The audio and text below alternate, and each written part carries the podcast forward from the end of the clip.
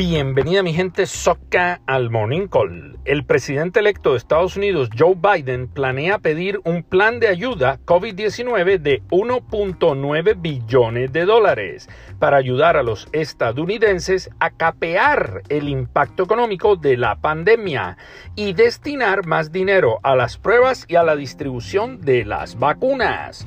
Esa es una buena noticia, una buena noticia.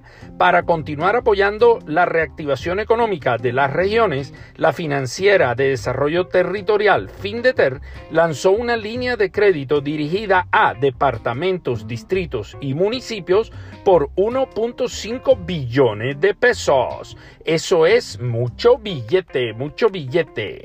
Ojo al dato. Argentina cierra el 2020 con una inflación del 36.1%. La subida de precios se aceleró en diciembre con un 4% y complica las perspectivas para 2021. ¡Ta maluco el bejuco! el ex jefe paramilitar Hernán Giraldo Serna será deportado a Colombia el próximo 25 de enero. Hace días se venía hablando del procedimiento, Hoy se confirma la fecha. Al llegar, ¿quedará libre? No sé, Ernesto, no sé. Google cierra el negocio y compra la compañía Fitbit.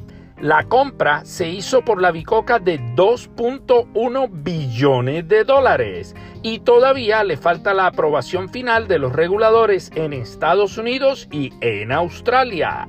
¿Le darán el ok final a Google? Amanecerá y veremos. Hoy es viernes, una semana más y aquí seguimos dando la pelea. Los mejores días están por venir. De esta salimos juntos. Vamos para adelante, fuerza y pulso. Feliz fin de semana para todos.